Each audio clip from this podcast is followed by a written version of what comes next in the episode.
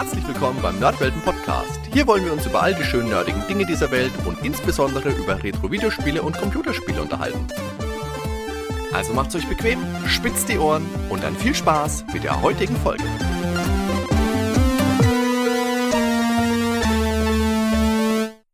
Hallo liebe Zuhörer, herzlich willkommen zurück beim Nerdwelten Podcast bei einer weiteren Episode und Servus Dan! Hi Hadi, hallo zusammen. Ich glaube, heute machen wir gar nicht groß rum, weil es natürlich wieder dick in der Überschrift prangt. Speedball zwei ist heute unser großes Thema. Hast du das wieder in die Überschrift reingeschrieben? Das soll doch eine Überraschung sein. Ich, ich weiß, ich finde es immer schwierig. Es gibt ja auch Podcasts, die du dir anhören kannst. Ja, Surprise. Die dann irgendwelche wüsten Titel irgendwo haben, wo du gar nicht so genau weißt, worum geht's überhaupt. Ja, man könnte es ja so als Clickbait irgendwie aufmachen, weißt? Meinst du? Ja. Also wenn ich jetzt einfach, äh, na jetzt fällt mir natürlich nichts ein, sag, sag mal ein gutes Beispiel, was würden die Leute denn klicken? ähm, ähm, brut- ja, genau. Brutale, ähm, ähm, ähm, brutales brutale, Sportspiel nackte, aus der Zukunft. Äh, ähm, keine Ahnung. Hier klicken für... für besonders blutige Szenen oder so.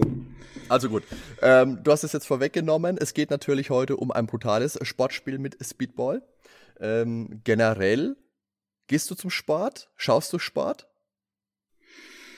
Oh, früher mehr als heute tatsächlich. Also wir haben, ich, ich wohne in der Nähe von Mannheim, von daher sind die, ähm, sind die Adler ein recht großes Thema, wo wir auch immer mal wieder in der S A P-Arena sind und uns anschauen. Ähm, ansonsten aber wirklich zu Hause interessiert mich am ehesten dann noch Motorsport. Wobei Eishockey ja schon mal ein guter, ein das guter ist schon Stichpunkt nah dran, ist. Ja, ja mhm. Das spielt auf jeden Fall in Speedball mit rein. Also heute, der Aufbau schaut folgendermaßen aus. Wir gehen erst ein bisschen kurz auf die Geschichte der Bitmap Brothers ein, dann einige Worte zu Speedball eins. Es ist natürlich immer schwierig, mit dem zweiten Teil anzufangen, ohne den ersten Teil wenigstens kurz zu erwähnen. Also Teil zwei dann der große Hauptteil, ein paar Infos zu den Fortsetzungsversuchen oder Reboot-Versuchen, die es dann in der Folge noch gab und abschließend, wie wir das Spiel heute so sehen. Jo, klingt doch nach einem Plan. Ja, würde ich auch sagen. Also, Sportspiele sind ja generell eher kurzlebig. Also in Zeiten von jährlichen Fortsetzungen, Stichpunkt äh, E A, FIFA, N B A, N H L, you name it. Das ist eher ungewöhnlich, dass ein Spiel länger als ein, zwei Jahre wirklich in den Herzen der Spielern verbleibt. Aber ich denke, Speedball ist ein Titel, der, also Speedball zwei vielmehr ist ein Titel, an den viele Spieler heute auch noch etliche warme Erinnerungen haben. Und du findest es auch in sämtlichen Toplisten der, der Amiga-Historie. Wenn du dir die Topliste anschaust, es gibt, glaube ich, keine, in der, gut, wenn es nicht Speedball ist, ist es ein anderes Bitmap Brothers Spiel, das mit drin ist, aber die haben einfach tolle Spiele damals, damals gemacht. Die Bitmap Brothers, die sind mit dem Amiga ganz, ganz eng verwurzelt, obwohl sie ja eigentlich hauptsächlich immer erst ihre Spiele für den Atari programmiert haben. Zumindest relativ lange, ja. Ich weiß gar nicht, ab wann sie das dann komplett auf den Amiga umgestellt haben. Aber die, also bis Speedball zwei, und das ist ja schon relativ weit in die Firmenhistorie rein. Da hatten wir ja schon Xenon eins und zwei und das erste Speedball und so weiter. Ähm, haben die tatsächlich erstmal für den Atari die Sachen umgesetzt. Genau. Ich würde sagen, wir fangen einfach mal vorne an. Die Bitmap Brothers, also die Programmierer, das ist ein englisches Entwicklerteam aus Wapping in Ost-London. neunzehnhundertsiebenundachtzig von Mike Montgomery, Eric Matthews und Steve Kelly gegründet. Montgomery war damals Einzelhandelsmanager bei Woolworth oder Woolworth, wie meine Oma immer gesagt hat. Ja. Das ist für, weil für den deutschen Markt nie so ein cleverer Name. Bestimmt, aber ich habe das äh, teilweise früher dann auch, so als Kind hast du es einfach hingenommen, okay, ist halt der Woolworth oder Woolworth, ja. Haben ja auch viele gesagt. Bis du dann in der fünften Klasse äh, Englisch dazu bekommen hast und dann gedacht hast, nee, nee, so wird das nicht ausgesprochen. Den Walmart gibt's heute ja auch. Ja. ähm, also Einzelhandelsmanager bei Woolworth, der in seiner Freizeit für den Z X einundachtzig programmiert hat. Und äh, um sich sagen zu lassen, dass er ein sehr guter Programmierer sei, bewarb sich Montgomery dann bei Leisure Genius, freute sich, als man ihm sagte, er sei toll, und ging wieder nach Hause. Genau. Auch weil er wohl bei Woolworth besser verdient hat. Höchstwahrscheinlich, damals bestimmt. Er hat sich dann aber letztendlich doch noch umentschieden und lernte dann so auch den C vierundsechzig kennen, denn Leisure Genius setzten damals vor allem Brettspiele für den Brotkasten um. also Klassiker wie Diplomacy, Monopoly, Risiko, Cluedo oder Cluedo. Kann man ja unterschiedlich aussprechen. Wie mhm. sagst du? Wie sagst du? Ich sag Cluedo. Mhm. Ist auch die Aussprache, die mir am vertrautesten ist. Aber ich glaube, sie sogar, sie sind sogar falsch. Ich weiß gar nicht genau. Irgendwo habe ich das schon mal gehört, dass es eigentlich Cluedo heißen müsste. Ne? Genau, es leitet sich, leitet sich ja vom englischen Clue natürlich ab. Ja. Aber es ist, glaube ich, einfach so lange im deutschen Sprachgebrauch einfach Cluedo gesagt worden, dass man das irgendwann dann auch ähm, mittlerweile, soweit ich jetzt weiß, kann natürlich auch eine Fehlinformation sein, da dürfen mich die Hörer gerne korrigieren, aber Cluedo weiß auch jeder, wenn du in, in Wolvert gehst und sagst, ich hätte gerne Cluedo, dann kann dir die Verkäuferin auch sagen, wo du das findest. Das ist ja häufiger so, dass so ausländische Unternehmen in Deutschland irgendwie was hochziehen und dann auch relativ lang versuchen, den, den, den Originalaussprache vielleicht durchzuziehen. Ja, ja. Bis sie dann nach ein paar Jahren merken, das funktioniert einfach nicht und jetzt geben wir es auf. Sagt einfach, wie ihr wollt. Und dann teilst dann auch wirklich die Werbung auf, quasi auf, auf Deutsch dann nachsprechen wieder. Naja, es ist ja schon bei, bei Michelin beispielsweise, genau, bei den Reifen, ja, diese französische Marke. Mhm. Ja, ne? Also wieder zurück. Waren wir jetzt noch beim Woolworth oder wo waren wir jetzt gerade bei der Aussprache? Wir waren bei Cluedo. Ja, hat der Mike Montgomery dann auch den Eric Matthews kennengelernt, der nebenher noch seinen Abschluss beim Royal College of Art gemacht hat, und Steve Kelly, der war damals Spectrum-Coder, ähm, Checkered Flag meinetwegen, ein Rennspiel hat er gemacht, war Freelancer. Die haben sich da alle drei eben getroffen, haben sich prima verstanden, haben ihre Freizeit miteinander verbracht, was man so gemacht hat, wahrscheinlich mal ein Bier zusammen getrunken, Cluedo gespielt und haben dann gemeinsam eine Zeit lang auch für Leisure Genius gearbeitet. Genau, eine Zeit lang. Das ging dann, wenn ich mich recht entsinne, nach einer gewissen Weile, das, haben sich die, die Wege ein bisschen verloren, bloß der Steve und der Eric, die, die wohnten relativ eng beisammen in Chelmsford und ähm, die hatten noch ein gemeinsames Spiel ähm, entwickelt. Q L Karate hieß es damals. Und Eidersoft hieß der Laden damals. Die ähm, wollten eine Umsetzung haben für den Atari S T. Und da war dann auch noch zusätzlich ein Amiga-Port in der Zeit dann auch noch gewünscht. Und da kam dann Mike Montgomery wieder ins Spiel, der eben genau für diesen Amiga-Port zuständig war. Und dann waren sie quasi zu dritt erstmal wieder unter Eidersoft vereint und haben sich dann aber auch früh selbstständig gemacht und sich dann auch überlegt, wie könnten sie denn heißen, und den, den Aussagen nach haben sie sich äh, für die Faszination für Bitmap-Grafiken dann auch einfach nach den Bitmap Brothers benannt, also quasi wie eine eingeschworene Gemeinde von Brüdern zu dritt, die nichts anderes als Bitmaps ähm, im Sinn hatten. Das war damals auch relativ stark getragen von den beiden Geschäftsführern, von dem Mike Montgomery und von dem Eric Matthews, die recht unterschiedliche Typen waren, wie man das heute so nachvollziehen kann. Der Mike Montgomery ist eher so der, der freundliche, der verbindende, der kommunikative Vernunftmensch, während der Eric Matthews eher so der, der besessene und geniale Kreative ist, der bis zum Letzten geht.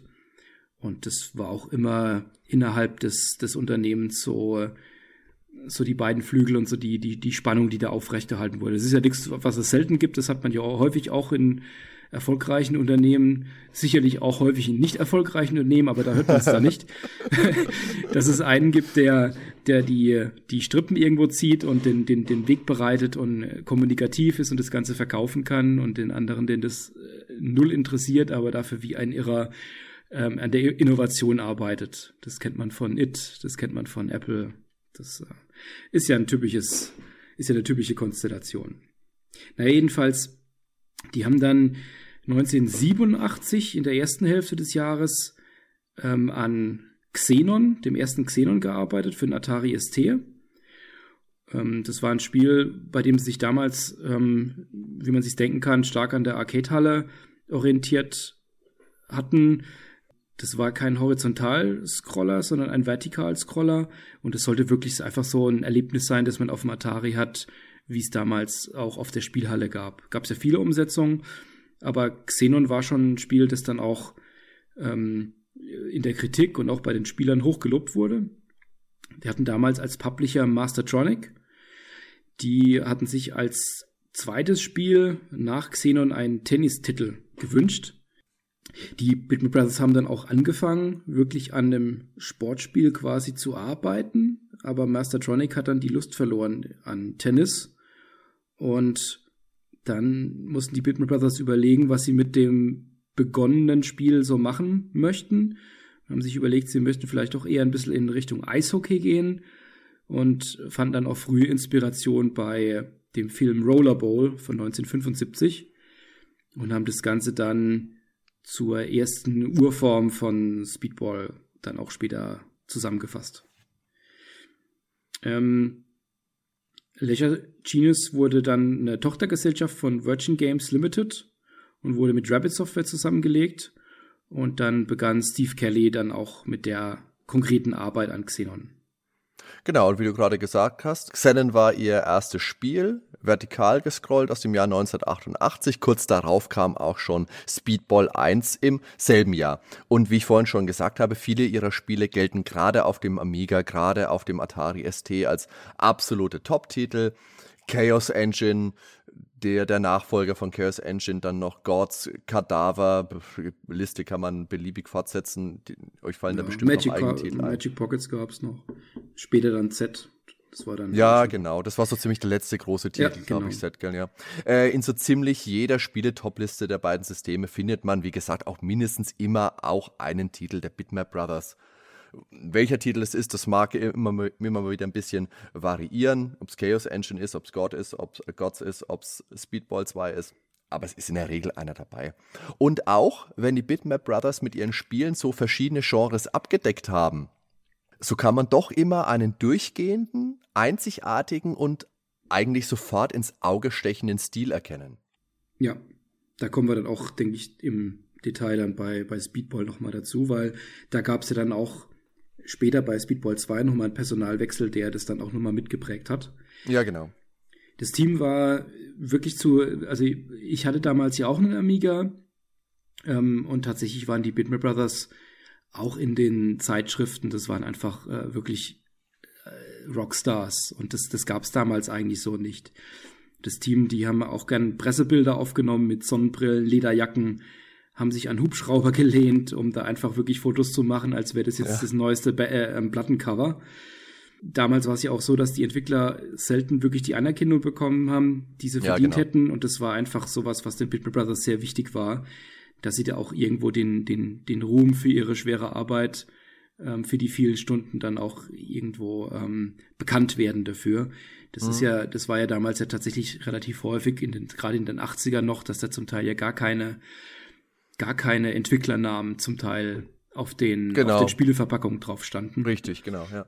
Und also da, da mussten auch die Bitmap Brothers noch für kämpfen. Genau, da gibt es ja diese nette Anekdote zu dem Spiel Adventure vom Atari zweitausendsechshundert. Das dürfte irgendwann in den späten siebzigern erschienen sein, in dem sich der Entwickler Warren Robinett damals einen extra geheimen Raum erstellt hat, wo er eben darauf hinweist, hier, ich habe dieses Spiel entwickelt. Das ist ja so als das erste Easter Egg der Videospielgeschichte in die Annalen eingegangen. Ich weiß gar nicht, ob das einfach zu finden war damals. Ich glaube nicht. Ich habe das ähm, YouTube mir nochmal angeschaut, wo du da hingehen musst. Aber äh, sowas ist heute natürlich undenkbar. Stell dir mal vor, du, du hast ja selber auch schon mal äh, zwei Bücher geschrieben.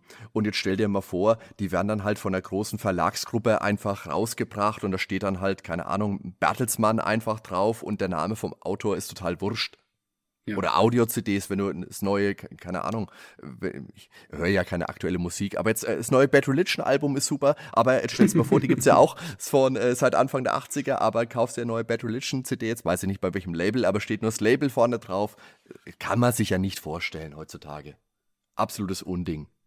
Ja, es ist ja auch so, dass, dass, dass da dann auch so nach und nach auch verstanden wurde, dass man mit Namen von Entwicklern oder von Designern oder von, von Entwicklungsteams ja dann auch wieder eine Kontinuität irgendwie reinbringen kann, die dann auch eher dabei unterstützt, dass, dass dann Verkäufer auch rausgehen.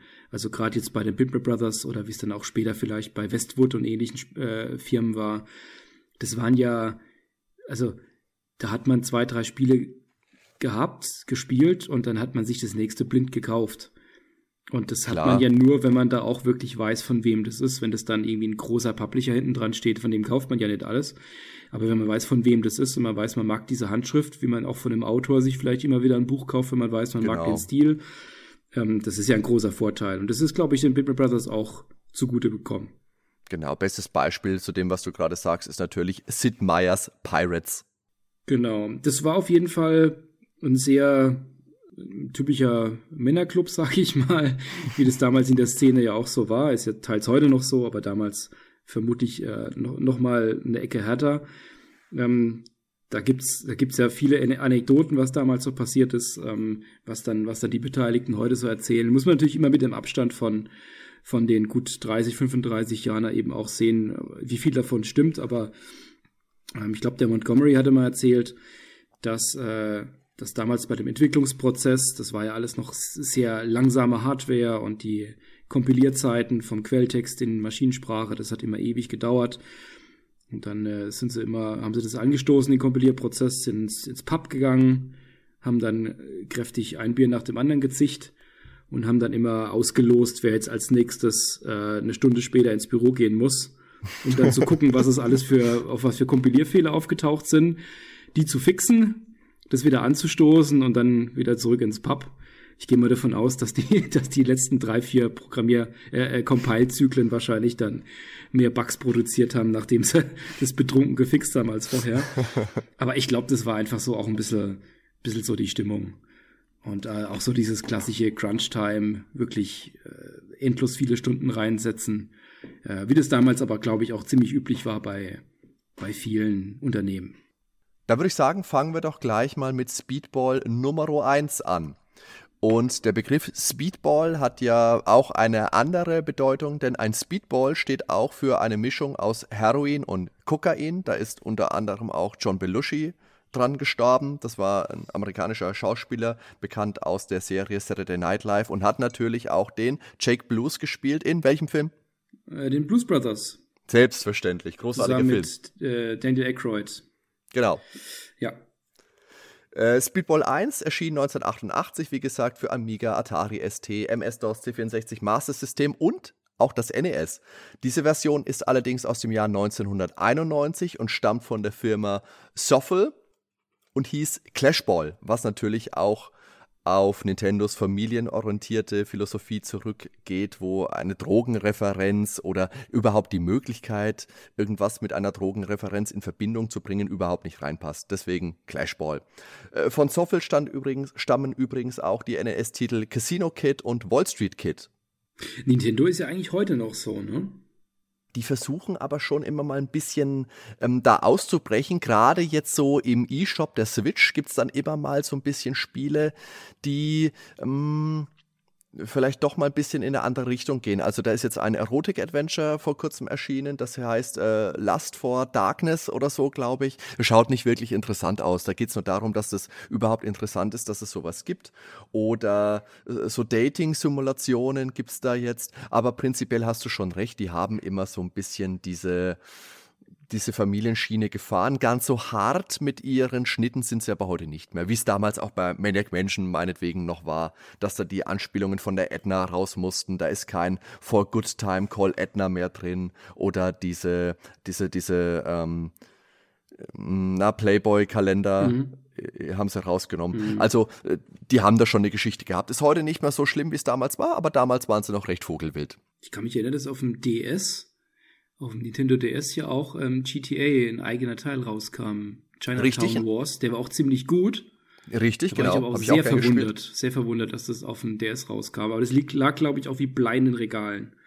Also es, du musst sagen, bei der Wii gab es ja schon die großen Umbrüche. Jetzt könnte ich zwei Titel aufzählen, die ich nicht nennen darf, weil sie indiziert sind. Bei dem einen Spiel äh, geht es um äh, eine, äh, eine Zombie-Mall. Da weiß, glaube ich, vielleicht noch jeder, was gemeint ist. Und das andere ist eben auch von Rockstar. Und da geht es nur um Mord und Totschlag. Ist ein, kein gutes Spiel, echt kein gutes Spiel. Aber das gab es damals auch.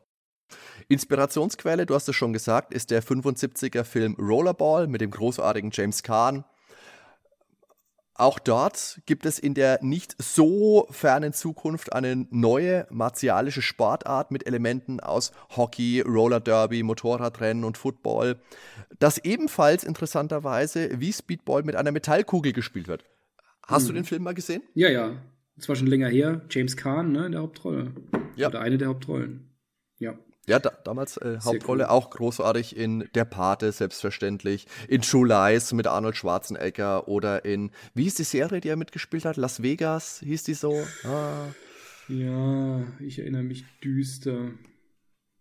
Nee. Toller Schauspieler auf jeden Komm, Fall. Ja, ja. siebziger, das Ganze achtziger, ist eine, eine explosive Mischung aus glänzendem Chrom und brachialem Gewaltsport, das Element der ultra brutalen, massenbegeisternden T V-Show findet man ja auch in dem neunzehnhundertsiebenundachtziger Schwarzenegger-Film Running Man wieder, auch einer meiner Lieblingsfilme. Das ist aber schon wieder eine andere Richtung. Da gibt es ja auch das Spiel Smash T V, was an, an dem Film jetzt vielleicht näher dran ist als Speedball. Ja. Aber so die Ecke. Es hat auf jeden Fall schon so einen, so einen gewissen siebziger, achtziger Jahre, also Dystopie-Einschlag, kann man schon sagen, ja. Ja, also ich finde schon auch, also so als Schwarzenegger oder Stallone-Actionfilm hätte Speedball schon auch gut funktioniert. Ja. Besser als, kennst du den äh, Over the Top, den Armdrückfilm mit Silvester? Ich mag ihn, ich mag ihn nicht, ich mag ihn nicht. Ja, also die generelle Entwicklung damals, die ging relativ flott. Eric Matthews meinte, dass sie damals das generelle Spiel bereits nach eineinhalb Monaten fertig hatten. Natürlich konnten sie da auf Sachen aufbauen, die sie, wie gesagt, vorher schon, schon begonnen hatten für, für ein Sportspiel.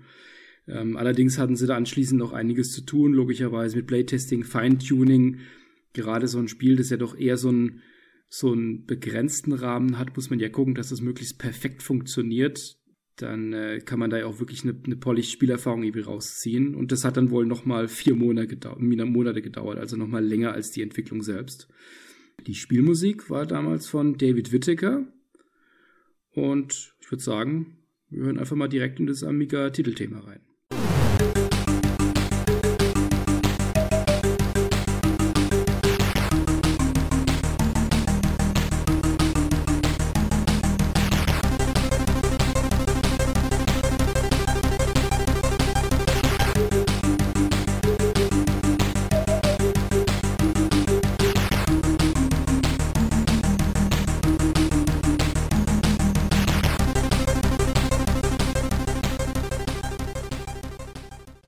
Das Setting von Speedball hat ja generell etwas sehr Cyberpunk-artiges. Das würde auch gut ins Shadowrun-Setting passen. Da gibt es ja auch ein eigenes, brutales Sportspiel namens Urban Brawl.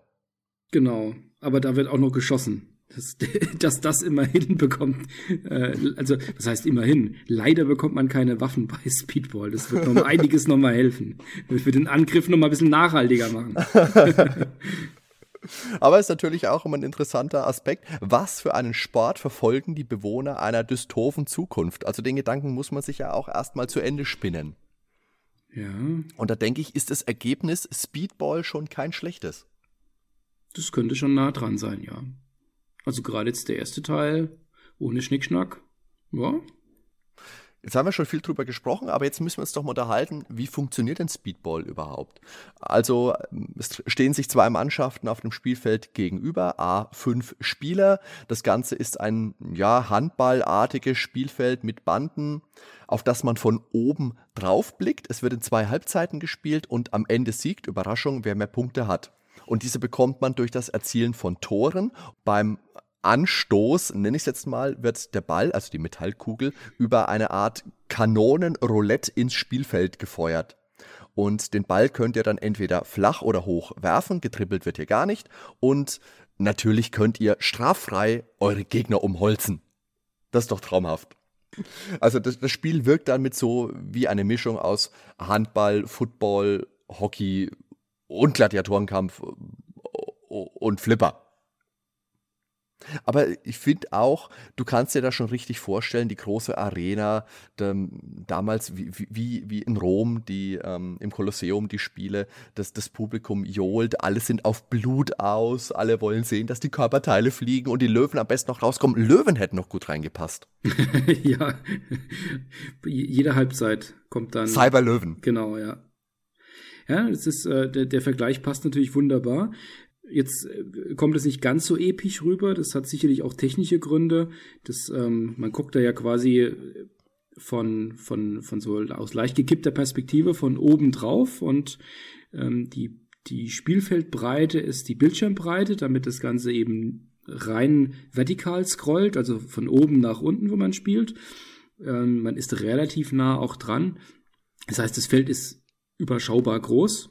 Ja. Deswegen auch insgesamt bloß zehn Spieler auf dem Platz.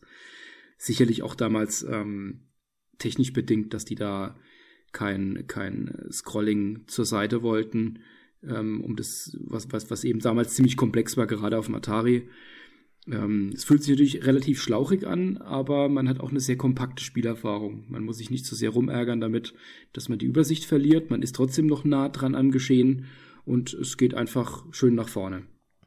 Aber man darf auch nicht vergessen, dass es trotzdem auch ein bisschen eine chaotische Komponente schon mit drum hat, weil du an den Seiten ja auch nochmal zwei Tore hast, so eine Art, ähm, wie hieß das Spiel nochmal, mit der Kanone, wo man ähm, zwei Löcher feuert, ins eine reingeht, aus dem anderen wieder rauskommt.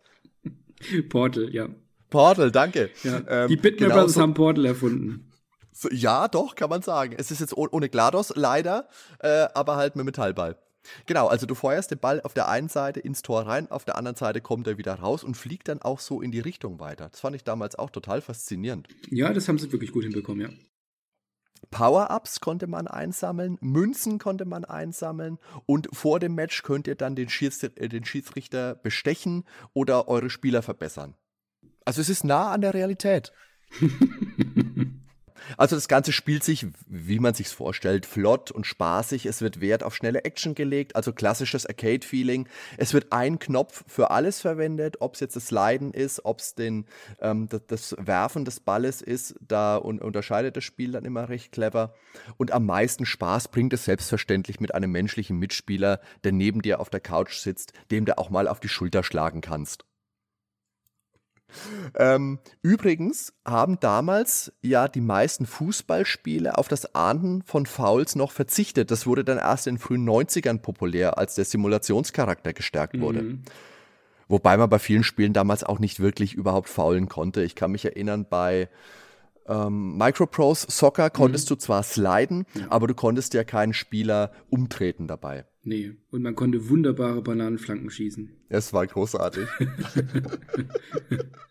äh, Im Menü von Speedball eins habt ihr die Wahl, alleine im Knockout- oder Liga-Modus zu spielen oder eben ein Zweispielerspiel zu starten. Und vor dem Spiel habt ihr die Wahl aus verschiedenen Teams.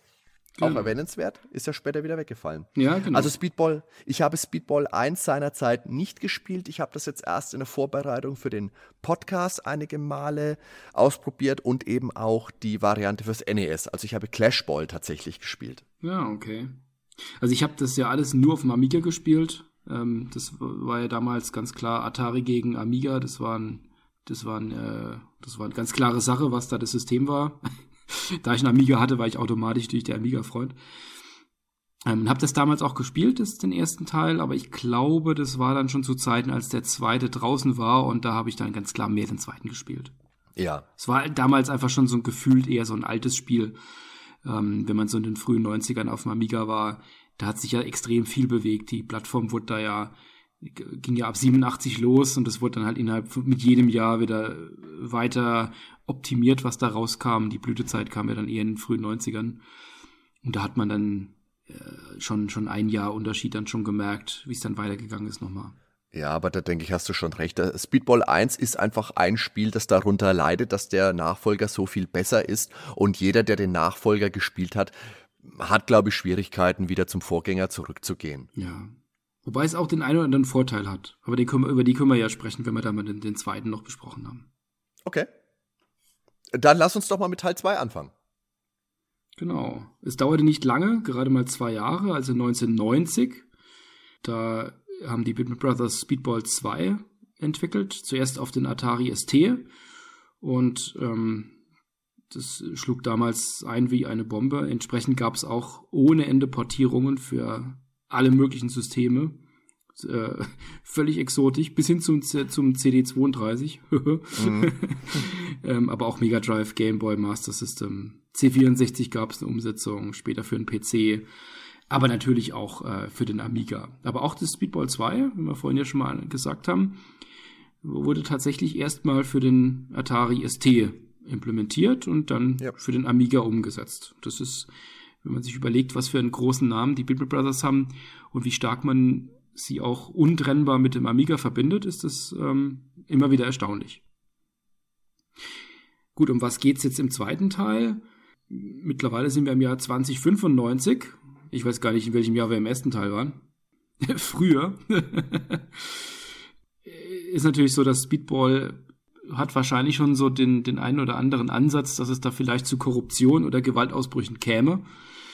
Auf jeden Fall anfangs noch geduldet, musste es eben kurz vor der Jahrhundertwende zwanzig fünfundneunzig in den Untergrund wandeln. Und im Jahr zweitausendeinhundert gab es dann eine neue Liga für Speedball zwei und fünf Jahre später betritt dann ein neues Team die Arena namens Brutal Deluxe. Das ist das Team, mit wir dann spielen. Das ist dann auch der Untertitel von Speedball zwei. Das fand ich damals schon super, Brutal Deluxe. Und es haben ja alle Teams in diesem Spiel so in Anführungszeichen harte Namen wie Revolver oder Damocles und Raw Messiah und Violent Desire oder eben das Überteam Super Nashwan. Äh, Super Nashwan ist natürlich ein abgefahrener Name. Aber Hardy, ich glaube, ja. du hast recherchiert, was der Nashwan überhaupt bedeutet. Nashwan ist eine Anspielung auf den Bitmap Brothers Titel Xenon zwei aus dem Jahr neunzehnhundertneunundachtzig. Dort gibt es ein Upgrade namens Super Nashwan Power, die das Raumschiff des Spielers für zehn Sekunden mit den maximal möglichen Extrawaffen ausrüstet, also ultimativ macht. Und da macht es Sinn, dass die Speedball-Mannschaft Super Nashwan der ultimative Gegner ist. Das passt natürlich. Xenon zwei habe ich damals auch echt gern gespielt, aber ich kann mich jetzt daran nicht mehr erinnern. Also ich habe das auch nur recherchiert, muss ich jetzt ganz ehrlich sagen. Aber zu der Zeit gab es übrigens auch ein gerade neunzehnhundertneunundachtzig sehr erfolgreiches Rennpferd namens Nashwan. Ob da jetzt allerdings ein Zusammenhang besteht, kann ich nur spekulieren. Ich bewundere deine Recherchetiefe. Genau, das Spiel hatte den typischen Bitmap Brothers Look mit den sehr kantigen, harten Gesichtern, sehr plastisch alles dargestellt. in der dieser typischen Perspektive auch wieder von der gekippten, also aus der Vogelperspektive, aber so leicht nach vorne gekippt. Ähnlich wie dann später auch bei Chaos Engine. Das fiel auch damals in der Zeit, wo man auch ganz generell bei Sportspielen und gerade auch bei Fußballspielen immer noch nicht so diesen Standard gefunden hat, wie man das jetzt heute bei FIFA und Pro Evo hat, dass das einfach so diese, diese T V-Übertragungsperspektive ist. Und damals wurde ja noch alles mögliche experimentiert, also Kickoff, Sensible Soccer, was so die, die großen Namen damals auf dem Amiga waren, die waren alle eher, eher sehr weit weg, Vogelperspektive komplett oder auch leicht gekippt. Und die ersten FIFAs, die hatten auch noch alles in, äh, anfangs noch in I S O drei D. Ich glaube, genau, ich glaub, bis genau. sechsundneunzig oder so, da ging es dann langsam mit, mit echtem drei D los. Genau, das sechsundneunziger auf dem P C kann ich mich erinnern, da konnte man dann, glaube ich, die Perspektive erstmal wirklich wechseln. Ja, genau. Mhm. Ja, es ist auch, was das Besondere ist, auch wenn man sich jetzt die Grafik anschaut, es ist das erste Bitmap Brothers Spiel, bei dem Dan Malone beteiligt ist, der ja noch heute als, als eine von den bekannten Figuren, sage ich mal, aus dem Bitmap Brothers Kosmos ähm, bekannt ist, ähm, weil er diesen typischen Grafikstil zum einen mal etwas fortgeführt und dann nochmal stärker vertieft hat. Alles, was nach Speedball zwei kam, hatte dann diesen typischen Dan Malone-Look. Und der kam von Palace und der hat dann schon bei Xenon und bei Speedball gesehen, was so alles auf der Amiga los äh, möglich ist. Und ähm, der wollte da unbedingt auf dem Amiga dann auch irgendwas produzieren. Ähm, Palace wurde damals wegen seiner Mutter geschlossen. Das war Palace Pictures. Die haben sich da mehr auf die auf Filme konzentriert und wollten dann nichts mehr machen in Richtung Spiele. Der Grafiker des ersten Teils, ähm, Mark Coleman, der wollte sich lieber um Xenon zwei kümmern und hat dann Dan Malone die Rolle übernommen. Der war anfangs als Externer mit dabei, ist dann aber auch wirklich dann fix ins Team mit rein. Der hat erstmal alles für den Amiga gemacht, also im Gegensatz Zu, zu der Engine hat, wurden die Grafiken erstmal auf dem Amiga gebaut und da quasi optimiert und dann erst anschließend auf den S T portiert. Rein von der Perspektive muss man aber sagen, das Spiel war schon näher dran nochmal als das Ur-Speedball. Die, die Figuren sind größer. Ähm, dadurch kam, kommt natürlich auch die Grafik nochmal ein bisschen stärker raus. Die Core-Engine und die künstliche Intelligenz, die waren bereits ähm, fertig. Die wurden von Kelly geschrieben. Robert Trevelyan, das war ein Externer, der hat an der Engine gearbeitet. Das war ein, also die haben sich da einfach vergrößert so in der Zeit, das hat man einfach gemerkt. Der hat von zu Hause gearbeitet und ist dann später dann auch vor, vor Ort dann ähm, mit dabei gesessen. Und die Entwicklung war, wie gesagt, auch hier noch auf dem S T initial als Lead-Plattform.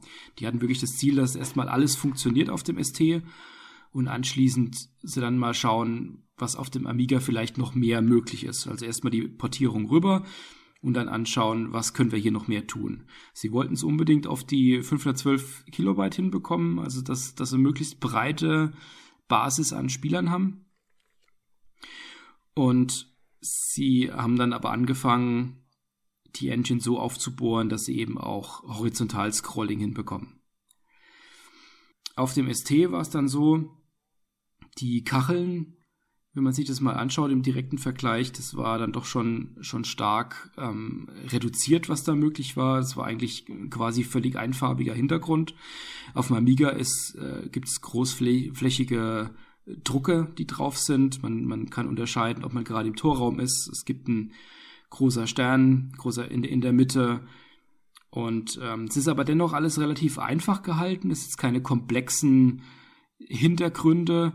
Ähm, ganz einfach, weil sie damals auch das Ziel hatten, dass es ein sehr schnelles Spiel ist, dass da die Action im Vordergrund steht und da die, die Framerate eben auch hoch sein muss. Trotzdem fand ich die Animation damals schon trotzdem leicht hakelig. Das war zumindest die Erinnerung, die ich hatte, wenn ich jetzt heute nochmal anspiele. Es könnte so ein paar Frames mehr noch vertragen, aber wahrscheinlich ging einfach damals auf der Plattform nicht mehr ja, als das. das. Das denke ich auch. Das liegt einfach daran, dass es, wie gesagt, ein Titel aus dem Jahr neunzehnhundertneunzig ist, aber weil es einfach so ein, sag mal, für die damalige Zeit fortschrittliches Spiel ist, glaube ich, ähm, würde man schon mehr davon irgendwie verlangen wollen. Ist es äh, ungefähr verständlich, was ich damit sagen will? Ja. Also ähm, man erwartet einfach mehr von dem Spiel, weil es seiner Zeit voraus ist. So nochmal vielleicht kurz zusammengefasst. Ja. Die von dir jetzt erwähnte Amiga-Version, du hast diesen großen Stern über, die Mit- äh, über den, den, den Anstoßpunkt schon genau. erwähnt. Die haben auch Abstandsanzeigen, so wie man es vom American Football kennt, dass da die, die Yards, also die, die Entfernungen immer noch mit angezeigt sind. Genau, ja. Das gab es auf der S T-Version nicht. Interessanterweise die Gameboy-Version, also wirklich auf dem kleinen, süßen, grün-schwarzen Ur-Gameboy, da sind die Abstandsanzeigen auch mit drauf. Und ich habe jetzt hier in meiner Sammlung, ganz witzig, ich habe ja immer so nicht den Überblick, was habe ich überhaupt für Spiele. Das sollte man anfangen, sich Sorgen zu machen. Naja, auf jeden Fall auch entdeckt, ich habe auch Speedball zwei, total entgeistert, mal festgestellt, eine Freundin von meiner Frau hat mir irgendwann mal ihre ganzen alten Spiele vermacht, da war Speedball mit dabei, habe ich mal ausprobiert und das ist jetzt halt immer, ähm, im Endeffekt könnte man das, was ich jetzt sage, übersetzen mit, das ist halt eine kleine Schwester von Scheiße, aber für den Gameboy funktioniert das echt sehr gut. Mhm. Habe ich nie gespielt auf dem Gameboy tatsächlich. Ist jetzt auch nicht die Art, wie man das Spiel präferiert und wie man das Spiel wirklich spielen möchte. Aber wenn man damals wirklich kein Amiga hatte, kein Atari, wenn man gar nichts hatte außer einem Gameboy, dann denke ich, kann man da auch Speedball zweimal spielen. Ist schon okay. Genau, ja. Also abgesehen mal von dem Scrolling und von dem größeren Spielfeld hat sich ja noch einiges weiteres so geändert. Hm? Genau, und dann machen wir doch gleich mal mit dem neuen, größeren Spielfeld weiter. Wie gesagt, es ist diesmal einfach deutlich größer als beim ersten Teil. Dafür, wie du schon gesagt hast, ist nur ein wesentlich kleinerer Abschnitt sichtbar. Aber diesmal scrollt es eben nicht nur nach oben und unten, sondern munter immer links und rechts, oben, unten, schräg, hü, hot, wie gerade eben der Ball fliegt. Also eine ganze Spur chaotischer nochmal. Weißt du, wo mich das besonders wahnsinnig macht? Diese, diese enge, diese nahe Perspektive bei Chaos Engine. Ich habe das Spiel ja damals gel- geliebt, aber ich habe das vor einer Weile mal wieder neu gespielt und man wird da wahnsinnig. Man sieht da so spät erst, dass da jemand auf einen zukommt oder schießt. Ja, gerade später dann, wenn es richtig rund geht. Ich habe das ja in unserer kürzlich aufgenommenen Musikfolge, gerne hören, super Folge, ähm, erwähnt. Ich habe Chaos Engine ja damals auf dem Super Nintendo erst viel später, also das ist, glaube ich, ist es von vierundneunzig, Chaos Engine? dreiundneunzig. dreiundneunzig, also ich habe es dann bestimmt erst, oh Gott, viele Jahre später auf dem Super Nintendo dann gespielt und kannte dann eben schon True Lies, das ja sehr, sehr ähnlich ist. Also True Lies, das eben, habe ich heute auch schon mal erwähnt, mit James Caan, der Arnold-Film. Und das hat mir damals einfach mehr Spaß gemacht. Mhm. Aber ja, war halt einfach so. Ja, auf dem Amiga war halt das Besondere bei Chaos Engine, dass man das halt auch schön zu zweit spielen konnte. Ging wahrscheinlich auf dem Nintendo auch, aber ich äh, habe das damals mit einem Kumpel dann auch zusammengespielt. Und äh, wie, wie alle Spiele, wenn man sie nicht allein spielt, wird es natürlich, wenn es funktioniert, noch mal besser. Koop. Ich habe da ja letztens, ja, das ist selbstverständlich. Wie gesagt, wenn man jemanden auf die Schulter hauen kann, ist alles besser. ähm, ich habe da letztens irgendwo noch gelesen, dass sie ja für, ich weiß nicht, ob es für Nintendo jetzt tatsächlich war oder für den amerikanischen Markt, eine Figur ändern mussten. Da gab es, meine ich, einen Priester, den haben sie, da weiß ich jetzt aber nicht genau, in was sie den abgeändert haben. Ja, das, der wurde vom Priester in den Wissenschaftler. Weil sie okay. gesagt haben, das kann nicht sein, dass da ein Priester rumballert. Das äh, war der Montgomery sich sicher, dass das in den Staaten äh, ein Riesenproblem gewesen wäre. Ja, hat er schon auch recht. Da gab es ja diverse Male Probleme. Auch da kann ich wieder auf einen unserer Podcasts verweisen, und zwar auf die Terranigma-Folge. Mhm. Ich kann jetzt immer wieder, es, es fängt langsam wirklich an, dass ich ständig verweisen kann. Das ist ganz toll. Ich kann jetzt bestimmt bald eine Folge machen, wo ich immer nur verweise. Hört mal da rein und mal da rein, super. Also, gespielt werden auch wieder zwei Halbzeiten bei Speedball zwei, à neunzig Sekunden. Zwei Mannschaften treten gegeneinander an. Es sind diesmal sogar neun Spieler, schwer gepanzert pro Team. Es gibt drei zusätzliche Auswechselspieler und auf dem stählernen, also du, du kennst richtig die Metallplatten wieder und wie gesagt viel größerem, viel breiterem Feld mit Bande, geht es darum, Tore zu erzielen. Ein Tor bringt zehn Punkte. An den Seiten gibt es noch Multiplikatoren, ja, die man aktivieren kann oder die vom Gegner deaktivieren kann. Dann kann man das hochstufen um eins Komma fünf und zwei. Also ein Multiplikator ähm, appliziert, Tor geschossen, fünfzehn Punkte. Wenn beide aktiv sind, zwanzig Punkte. Und dieselbe Menge an Punkten bekommt man aber, wenn man einen gegnerischen Spieler wieder so verletzt, dass er in einer kleinen eingeblendeten Grafik blutend am Boden liegt und von Sanitäterbots vom Spielfeld getragen wird. Die Verletzten können dann ausgetauscht werden. Wie gesagt, drei Auswechselspieler. Und wenn du so alle verbraucht hast, dann hast du einfach Pech gehabt. So sieht's aus. Muss man sie halt besser schützen. Oder halt da besser panzern gemacht. Oder genau. Das Gameplay, du hast es schon gesagt, Top-Down-Perspektive, bisschen von schräg hinten. Neue Elemente sind die Sterne an den Seiten, die man abwerfen kann und so noch zusätzliche Punkte bekommen kann. Die Multiplikatoren, es gibt neue Power-Ups, man konnte jetzt auch die Gegner einfrieren oder hinter dem Tor einfach die, die Tür zumachen. Einen Tempo-Boost gab es im Zweispieler-Modus, super lustig, super chaotisch, die Umkehrung der Steuerung. Das wäre ein Element, das hat auch im Mario Kart großartig funktioniert. Ja. Ähm, den Ball konnte man unter Strom setzen, das war noch super. Aber die simple Steuerung ist beibehalten worden. Es ist nur ein einziger Knopf nötig, um alle Aktionen durchzuführen. Zwischen den Spielen kannst du wieder Geld einsetzen, um deine Spieler zu verbessern. Das konntest du relativ frei machen. Du konntest entweder alle Spiele verbessern, also alle Eigenschaften, um zu gucken, dass du möglichst ausgeglichene Spieler hast. Du konntest dich aber auch spezialisieren. Fand ich immer ganz sinnig, zum Beispiel, wenn man dann gesagt hat, ich setze auf Geschwindigkeit oder ich setze darauf, dass meine Spieler möglichst viel aushalten. Ja, das, das Spiel bietet ja dadurch, dass es so extrem viele Komponenten hat, dass man sich ja auch tatsächlich auf verschiedene Sachen konzentrieren kann. Man kann ein Spiel eigentlich auch gewinnen, ohne dass man großartig Tore macht, indem man sich hauptsächlich um die anderen Extras kümmert. Also gelegentlich ein Tor hilft natürlich schon, gerade wenn man die Multiplikatoren anhat. Ja.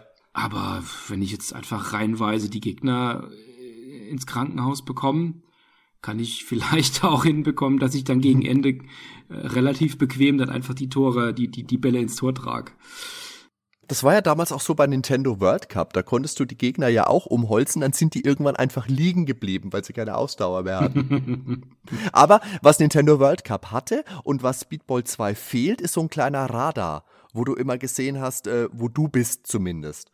Das fände ich wäre recht hilfreich gewesen, weil wie gesagt, ja, das Bildschirmausschnitt ist wesentlich kleiner gewesen, dadurch ist die Übersicht manchmal ein bisschen flöten gegangen. Allerdings auf der anderen Seite hat das auch ein bisschen zum Spielreiz mit beigetragen wieder. Also Speedball zwei ist noch mehr als der erste Teil ein bisschen organisiertes Chaos gewesen. Es hat halt den Vorteil, man kann es halt nehmen und einfach losspielen und man läuft mal hoch aufs Tor und versucht es irgendwie reinzubringen und holst ein paar Gegner um. Das geht dann schon. Man verliert dann zwar, aber zumindest mal kann man dann schon so irgendwie mitspielen. Ähm, wenn man dann mal, wenn man es mal eine Weile spielt, dann hat man natürlich schon ein Gefühl für das, für das Spielfeld. Aber das ist wirklich ein Spiel, das man auch sehr lange spielen kann, bis man da wirklich mal auf einem Level ist, dass man, dass man da auch seine eigene Taktik raus hat, in welcher Kombination ich mit Multiplikatoren arbeite, wann ich wie welche Extras aufsammle ähm, und so weiter. Und das kann man sehr unterschiedlich spielen. Es ist relativ breit von der Möglichkeit, was man tun kann. Also typisch, wie es auch bei Fußballspielen ist, dass man eben so ein, so ein Einzelspiel machen kann im Knockout, dass man äh, eine, eine Liga spielen kann. Da spielt man dann eben auch wieder äh, Brutal Deluxe. Und da muss man dann im Ligabetrieb nach und nach ein Spiel nach dem nächsten machen, kann zwischen den Spielen dann das Geld, das man gesammelt hat, ähm, dann auch wieder einsetzen, um die Spieler aufzu, äh, auszurüsten und zu trainieren. Man kann äh, typisch britisch natürlich auch einen Cup spielen. Das ist allerdings nochmal knackiger, weil äh, wenn man da verliert, ist man eben raus. Im Ligabetrieb kann man durchaus mal verlieren und kann dann trotzdem den, die Liga gewinnen. Oder man kann eben auch ganz einfache Trainingsmissionen machen, also Trainingsspiele machen. Den Zweispieler-Modus, den kann man nur gegeneinander machen und auch wirklich nur mit zwei Spielern. Das wäre jetzt aber auch von dem Bildschirmausschnitt echt schwierig, wenn man das irgendwie zu viert gegeneinander spielt. Da müsste man wahrscheinlich ein bisschen weiter raus. Sonst ähm, hätte man da gar keinen Überblick mehr, wie das funktioniert. Im Zweispieler-Modus ist es so, dass man ähm, zwei ähnlich starke Teams bekommt.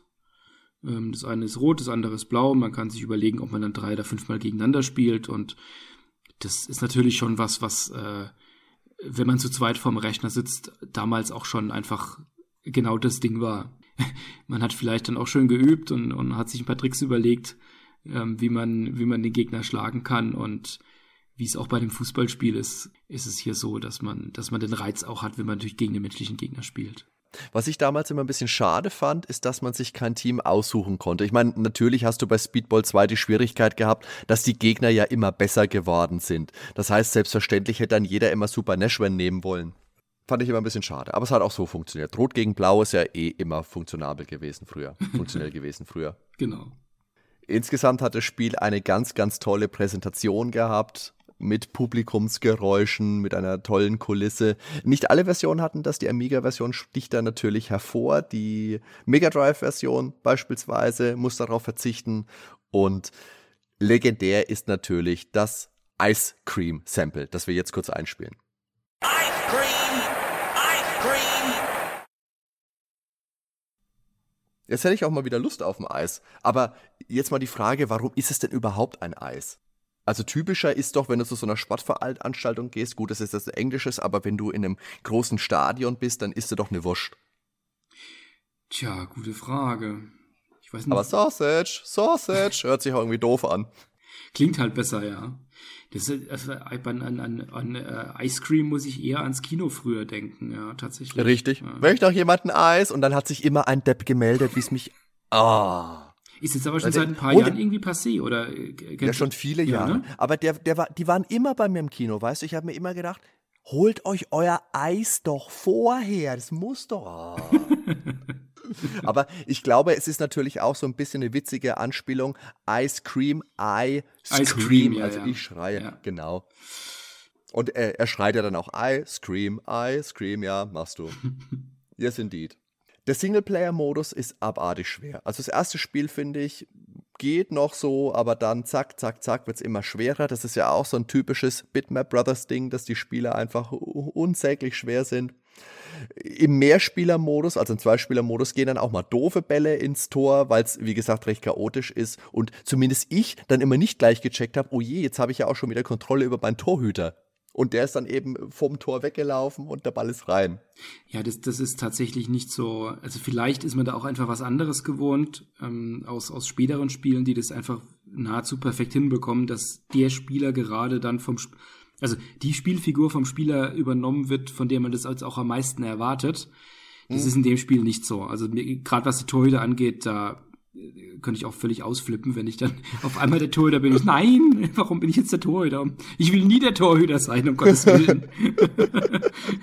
Aber gerade das, finde ich, trägt auch ganz, ganz viel zum Spielwitz bei, weil Speedball zwei ist einfach so ein Spiel, das von der Schadenfreude lebt und die wird wirklich auszelebriert. Und es ist einfach unsäglich witzig, wenn der eine sich wirklich, wirklich grämt und schreit, oh nein, verdammt, warum denn jetzt? Und der andere hat den Schenkelklopfer und eine Minute später ist es halt umgekehrt. Ja, auf jeden Fall, ja. Jetzt, was die Schwierigkeit angeht, das war den Bitmap Brothers schon bewusst, glaube ich, dass sie relativ schwere Spiele gemacht haben. Ich meine, damals, zu der Zeit war es nicht selten, dass die Spiele noch schwer waren. Es war auch viel ja noch, immer noch von der, von der Arcade übernommen, dieses, ähm, man muss sich anstrengen oder man muss auch den Spieler bestrafen.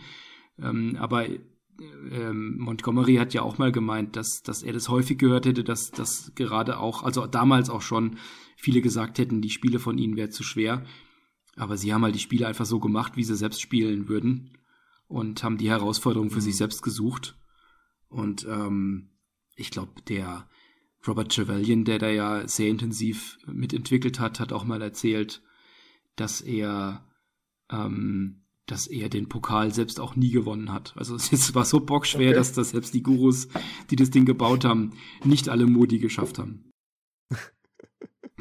Was sie jetzt bei Brutal Deluxe neu mit reingepackt haben oder ausgefleischt mit reingepackt haben, war der Manager-Modus, bei dem man eben das titelnamensgebende ähm, Team Brutal Deluxe übernimmt, das mit Abstand schlechteste Team der Liga, das man trainiert und neue Spieler dazu holt, also Starspieler.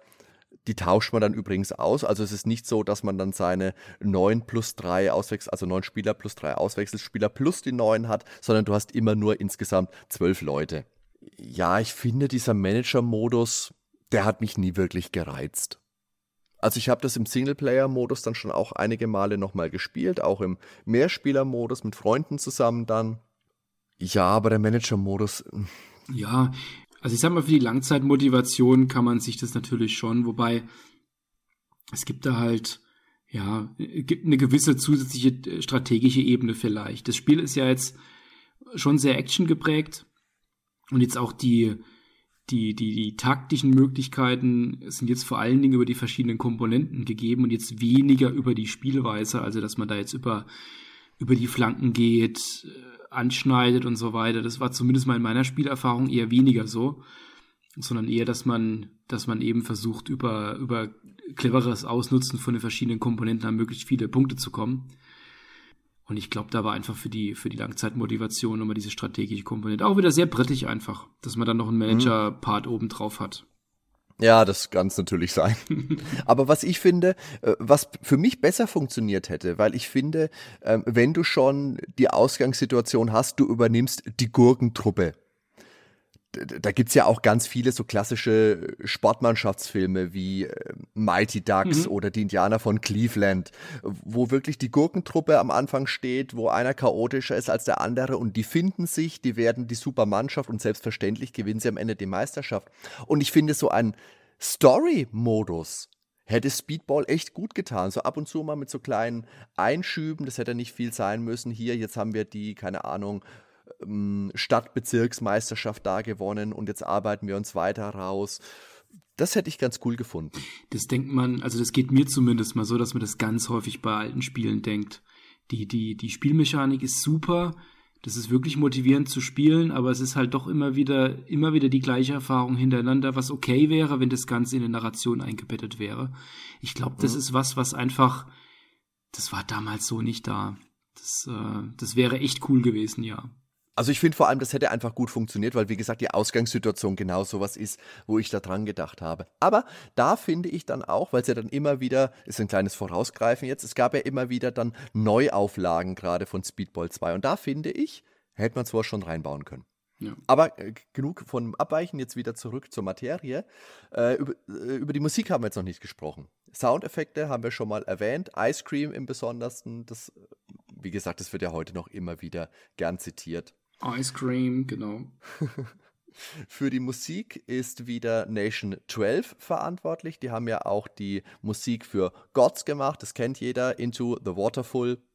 Oder heißt Wonderful, wie war das nochmal? Es war jetzt natürlich der Insider-Gag. Jeder, der die Musik, jeder, der unsere Musikfolge gehört hat, weiß Bescheid. Da verweise jetzt nochmal drauf, da kommt das Stück vor und auch die kleine lustige Anekdote, die unser lieber Kollege, der Ben, dazu zu erzählen hatte. Der Band Nation zwölf gehörte damals auch der John Fox an. Der war unter anderem bei der Band Ultravox, die vierundachtzig dann Dancing with Tears in My Eyes veröffentlicht haben. Da war der schon gar nicht mehr dabei. Man muss aber gesondert nochmal den Richard Joseph hervorheben. Auf dessen Kappe geht übrigens auch das erwähnte Ice Cream Sample. Und der hat auch großartige Arbeiten für James Pond, also dieses Fisch-Amiga-Spiel gemacht, mhm. auch ein tolles Spiel, Cannon Fodder, Gods, Chaos Engine und, und, und. Der ist ja leider auch schon viel zu jung, mit dreiundfünfzig im Jahr ja. zweitausendsieben verstorben. Ja. Aber auch dieses Stück hören wir uns jetzt mal an.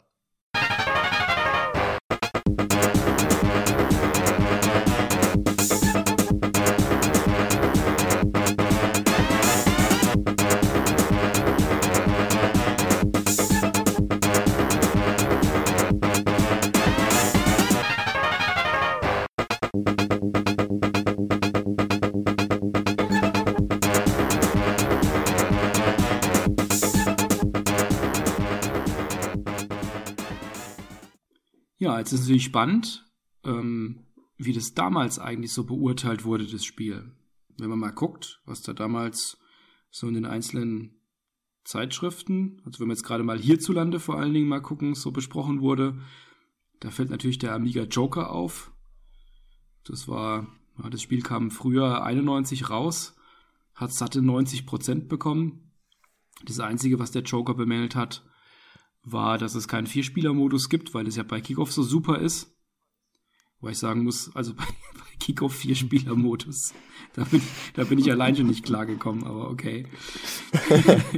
Ja, die haben das halt in, in, in hohen Tönen gelobt und gemeint, es ist eigentlich alles besser, aber auch kritisiert, dass das Scrolling etwas unrunder ist als im ersten Teil. Also immerhin, das, das wurde damals dann schon so identifiziert. Aber ansonsten natürlich die absoluten Überwertungen. In der Powerplay ist auch spannend, die haben ja initial, kam ja erstmal die Atari S T-Version raus und im Amiga Joker, da hat die S T-Version eine dreiundsiebzig bekommen und das war für die, für die Powerplay in, in, in einundneunzig ja noch ziemlich gut, sage ich mal, aber trotzdem nicht begeistert und da wurde vor allen Dingen bemängelt, dass es doch relativ wenige spielerisch-taktische Möglichkeiten, also im, im konkreten Spielgeschehen so gibt. Das äh, ähm, ist verglichen mit vielleicht einem, einem, einem Eishockey-Fußball, was es damals so ga- gab, wo man mhm. Stadtaufstellungen hat und äh, Flanken reinschießt oder ähnliches. Das hat man da ja tatsächlich wenig. Man kann den Ball kurz werfen oder weit werfen, aber die, die, die, die taktische Tiefe kommt ja eher über die vielen Komponenten. Ja, was gab es denn bei den anderen Versionen so? Also ich habe mir einen Test rausgesucht zur Mega Drive-Version und zwar aus der Videogames zehn zweiundneunzig. Ich habe das, glaube ich, hier im Podcast schon mehrere Male erwähnt. Powerplay und Videogames waren damals so die Zeitschriften meiner Wahl. Aber hier muss ich sagen, stimme ich nicht mit dem Urteil von Andreas Knauf überein, der Speedball zwei in Videogames zehn zweiundneunzig getestet hat und achtundfünfzig Prozent nur gegeben hat. Äh, oben drüber, über dem Titel steht noch Zeitlupengemenge und äh, er schreibt im Fazit, also er vergibt ein geht so. Auf dem Heimcomputer Amiga war Speedball eines der besten Sportspiele. Schnell, hart und erbarmungslos. Die Fortsetzung auf dem Mega Drive hätte jedoch eher den Namen Slowball verdient, denn das vertikale Scrolling bewegt sich nahezu in Zeitlupe. Im Gegensatz zum Computer-Original sehen auch die Sprites einfarbig und trist aus. Und so geht sein Rant noch ein bisschen fort. Ähm, er sagt dann am Schluss noch, Speedball zwei ist ein Spiel, das sich Fans und Kenner des ersten Teils wegen des lahmen Spielablaufs nicht kaufen. Ich finde das gar nicht so lahm, jetzt mal ganz ehrlich. Also es orientiert sich, wie gesagt, an der S T-Version und die Amiga-Version schaut da bestimmt besser aus. Also hier auf dem Mega Drive haben wir auch wieder die klassischen Kacheln. Aber das ist ein gutes Spiel und achtundfünfzig Prozent finde ich ja fast schon, also ich fühle mich da fast schon persönlich beleidigt. Deswegen habe ich dann nochmal weiter recherchiert und es ist ebenfalls getestet worden in der A S M zwei zweiundneunzig. Mhm. Und da bin ich jetzt schon viel mehr d'accord. Die geben nämlich von, A S M hat ja dieses für mich eher ungewöhnliche Bewertungssystem, die haben immer von null bis zwölf Punkte bewertet, mhm. statt von eins bis sechs, weil ja, warum auch immer. Und die haben eine Gesamtnote von zehn gegeben. Und da wird gesagt, wem es bei Speedball zwei nicht zu hart zur Sache geht, der kann solche Szenen nun auch auf dem Mega Drive hautnah nacherleben. In allerhöchster Qualität. Mirrorsoft hat sich bei dieser Umsetzung, die sich genauso gut wie auf dem Amiga spielt und sich durch dieselbe flotte Grafik auszeichnet, redlich Mühe gegeben. Also das sieht man doch mal. Ich weiß nicht, was, wer da jetzt welche Version gespielt hat, aber irgendwo stimmt ja da was nicht. Ganz eindeutig. Das ist ja interessant. Also ich, wie gesagt, also ich weiß nicht, was die Videogames da gespielt hat. Ich kann das nicht nachvollziehen. Ich finde, das ist ein flottes Spiel, das macht sehr viel Spaß. Und ich finde, heutzutage, wenn man sowas spielt, wenn man jetzt seinen Mega Drive noch aufgebaut hat und vielleicht dann äh, einen Speedball hat oder andere Möglichkeiten, sowas zu spielen, dann ist das für mich jetzt die Version, wo ich sagen würde, Leute, schaut euch das mal so an. Das ist einfacher, als wenn man jetzt einen Amiga-Emulator irgendwo laufen hat und sich dann am P C zusammenrucken muss ähm, oder den Original-Amiga nochmal rausholt. Wobei ich jetzt sagen muss, ähm, ist ja von der Videogames durchaus schon mutig, da mal eine achtundfünfzig zu geben für einen Bitmap Brothers Titel. Also das, das müssen die echt scheiße gefunden haben. Ja, wobei die, die Videogames, wie gesagt, die war ja mehr auf Videospiele ja, damals da hat, aus. Da hat Bitmap Brothers und nicht, nicht so den Namen gehabt in den Konsolen, ist klar, ja. Eben. Und ich glaube auch, Gods gab es ja damals auch für das Super Nintendo. Mhm. Das ist, glaube ich, schon auch wohlwollend angenommen worden, aber nicht so als der überragende Übertitel. Mhm. Also ich glaube, das waren eher so die Amiga-Magazine, die da schon eine enge Verbindung mit diesen Konsolen damals auch hatten. Also es ist reine Mutmaße natürlich, wie das so zustande gekommen ist. So ganz nachvollziehen kann ich diese achtundfünfzig Prozent, aber wie gesagt, echt nicht. Allerdings viel mehr dann.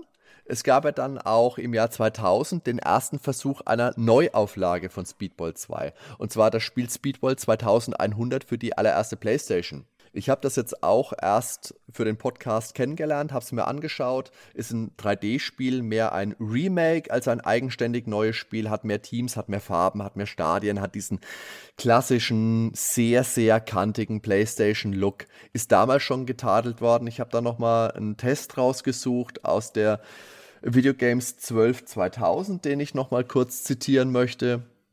Da wurden siebenundfünfzig Prozent vergeben von der Videogames. ähm, und was wird kritisiert? Also er sagt, am genial einfachen Spielprinzip wurde zum Glück nichts geändert. Das bekannte Speedball-Fieber stellt sich dann wohl auch wieder ein, aber besonders grafisch sorgt Speedball zweitausendeinhundert nicht gerade für Begeisterungsstürme, fade, graue Arenen, ohne jegliches Publikum werden beschrieben, und es schaut auch einfach echt grob klotzig aus. Also wenn du dir die Bilder anschaust. Aber das war auch noch von den Bitmap Brothers, gell? Haben die das noch gemacht, die Umsetzung? Das ist von den Bitmap Brothers, ja. Also Entwickler Bitmap Brothers, Hersteller ist Empire. Hier steht jetzt allerdings kein Wort darüber und ich habe das Spiel jetzt tatsächlich auch selber nicht gespielt, dass ich das noch sagen könnte, ob es ein Ice Cream Sample gibt. Aber das hätte ja dann bestimmt nochmal Aufschlag gegeben. Bei Mega Drive, wie gesagt, das Ice Cream Sample hat gefehlt, vielleicht deshalb die achtundfünfzig Prozent. Also wenn man sich da Videos anschaut auf YouTube, erkennt man, es ist deutlich langsamer als die alten Teile. Und was auch interessant ist und absolut unnötig finde ich, dass die Funktionen auf die verschiedenen Buttons unterteilt worden sind. Also du hast nicht mehr einen Knopf für alles gehabt, was ja funktioniert hat, sondern du hast wirklich aufgeteilt bekommen. Mhm. So ein Quatsch. So ein Quatsch. Also Mont- Montgomery hat damals auch gesagt zu Speedball zweitausendeinhundert, sie brauchten das Geld. ähm, ähm, Eric Matthews war, war generell strikt dagegen, dass man da so ein drei D-Remake macht, aber das wurde dann von ähm, Bitmap North dann umgesetzt in drei D. Aber ich habe noch ein weiteres Review dazu gefunden, in, für den, vom Eurogamer. Why the Bitmap Brothers had to ruin one of the finest landmarks in gaming history is beyond me. Das sind natürlich harte Worte. Genau. Playing Speedball zweitausendeinhundert physically hurts. Das ist natürlich schon ziemliche Klatsche. Gerade für von, von Eurogamer, ne? Also. Das stimmt. Aber dafür sind siebenundfünfzig Prozent ja für körperliche Schmerzen nochmal ganz okay. Mal richtig nett, ja, genau. Also es gab da ja verschiedenste Versionen noch von Neuauflagen. Speedball zwei H D gab es noch, Speedball zwei Evolution. So also ganz zufrieden sind die alten Fans ja nie wirklich gewesen. Ich selbst habe mich damit aber auch nie beschäftigt, weil wenn ich Speedball zwei spielen wollte, habe ich Speedball zwei gespielt. Ja, Es war ja schon da. Das kann man ja auch tatsächlich, also gerade was die Grafik angeht, äh, das, das, das ist aus einer Zeit, das ist nahezu zeitlos. Ja, das finde ich auch. Aber das ist auch ein guter Stichpunkt, weil dann machen wir doch weiter mit, wie spielt sich Speedball zwei denn heute? Mhm. Und ich denke, von all den Versionen, die wir jetzt so erwähnt haben, ist das klassische Speedball zwei in der Amiga-Version immer noch die beste Plattform. Mega Drive, wie gesagt, finde ich auch sehr gut spielbar. Das wäre die, die ich empfehlen würde. Aber ich denke, generell sagt man eher mal Amiga. Und, und bei Mega Drive muss man natürlich auch Abstriche im Sound in Kauf nehmen. Ja, da laufen keine Eismänner rum, ne? Und das macht einfach schon unglaublich viel aus. Speedball zwei ist nach wie vor gut, es ist nach wie vor spaßig und ganz besonders mit einem menschlichen Mitspieler. Dann ist es nahezu zeitlos und das kann man ja nicht gerade von vielen Sportspielen sagen. Und von all den Sportspielen, die eine wirklich neue Sportart erfinden, das haben wir jetzt ja auch noch nicht mal gesondert hervorgehoben. Hier wird ja nicht etwas übernommen, was es schon mal gab, sondern es ist wirklich eine komplett neu erfundene Sportart. Und darf, dafür ist Speedball zwei Brutal Deluxe sicherlich eins der aller, allerbesten und für mich auch das allerbeste.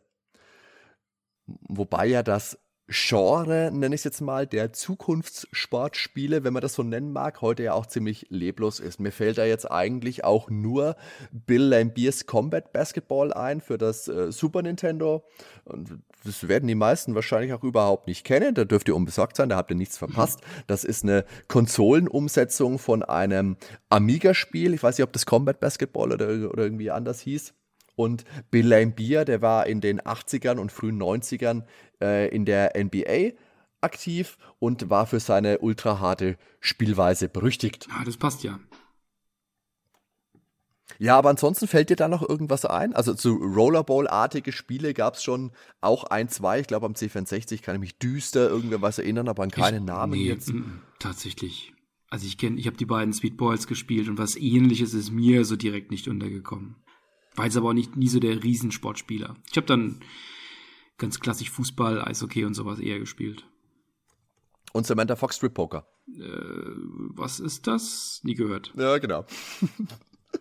Also ich finde, ähm, das, das Schönste an Speedball zwei ist, dass man den gegnerischen Torhüter umhauen kann. Ungestraft. Das ist generell, das ist generell immer das Allerschönste. Ungestraft ist ein guter Stichwort, weil in einem alten FIFA-Titel, und ich weiß jetzt nicht, könnte FIFA zweitausendzwei für mich das gewesen sein, da konntest du auch den Torhüter, wenn er den Ball in der Hand gehalten hat, richtig schön reingrätschen. Und es hat dann meistens wahrscheinlich die rote Karte gegeben, aber das war es oft einfach wert. Genau. Auch hier, wenn man zu zweit gegeneinander spielt.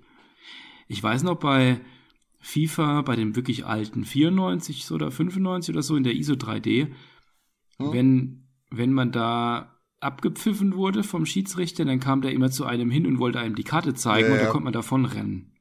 Ja, aber du konntest ihm nicht entkommen, weil irgendwann bist du stehen geblieben, dann hat er irgendwann dich erwischt, er aber das hat Spaß ja, gemacht. Ja. Also super, da gibt's, super schön, ja. Da habe ich immer die, ich glaube, da gibt es auch ein Video auf YouTube zu, wo die Benny Hill Show Musik dazu läuft. Perfekt, ja. Ja, die Frage ist, kann man es heute noch spielen? Ich habe es jetzt auch tatsächlich noch mal eine Weile gespielt und mich auch im, im Liga-Betrieb getummelt. Jetzt nicht so weit, dass ich da wirklich ähm, auf ein Profi-Level gekommen würde, weil man musste schon wirklich eine ganze Ecke spielen, um da auch wirklich taktisch und ähm, auch von den äh, ja von von den ganzen Extras in der Kombination dann wieder reinzukommen. Ich glaube auch nicht, dass ich das damals so wahnsinnig äh, auf die Komplexität rausgespielt habe. Wir waren damals noch ziemlich jung und haben uns wahrscheinlich einfach nur gegenseitig umgeholzt und auf die Tore geschossen. Also man kann, der Vorteil ist, man kann einfach losspielen und auch heute noch und man kann es wie ein Sportspiel begreifen. Und so nach und nach kann man sich die, die weiteren Sachen erschließen, dass man sagt, man hat noch Arcade-Elemente, äh, diese ganzen Multiplikatoren und so weiter, Pinball-Elemente sind mit drin, dass man, dass man an, an so Buffer ranschießen kann, die dann elektrifizieren und ähnliches. Da ist natürlich einiges an Komplexität drin. Die Atmosphäre ist nach wie vor toll. Ähm, Grafik und Sound passen einfach, auch wenn es natürlich alt ist, aber das ist immer noch ausreichend, sage ich mal.